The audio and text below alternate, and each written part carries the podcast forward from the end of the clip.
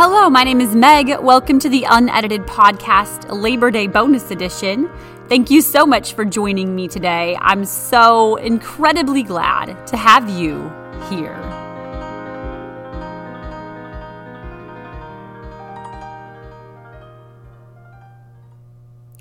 I just wanted to pop on today with a little Labor Day Bonus Edition.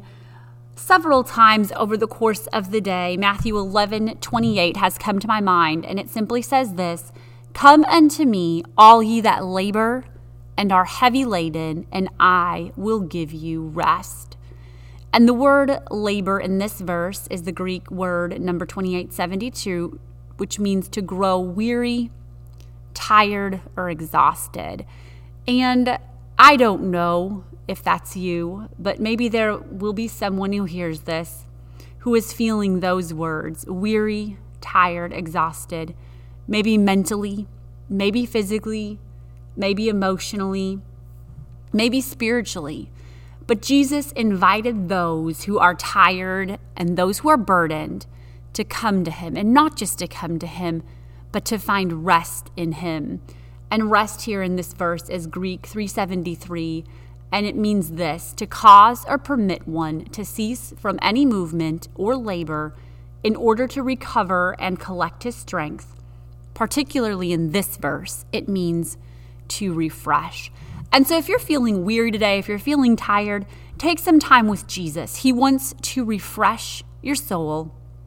He wants to refresh you deep down in the deep places and do something that no one else can do for you.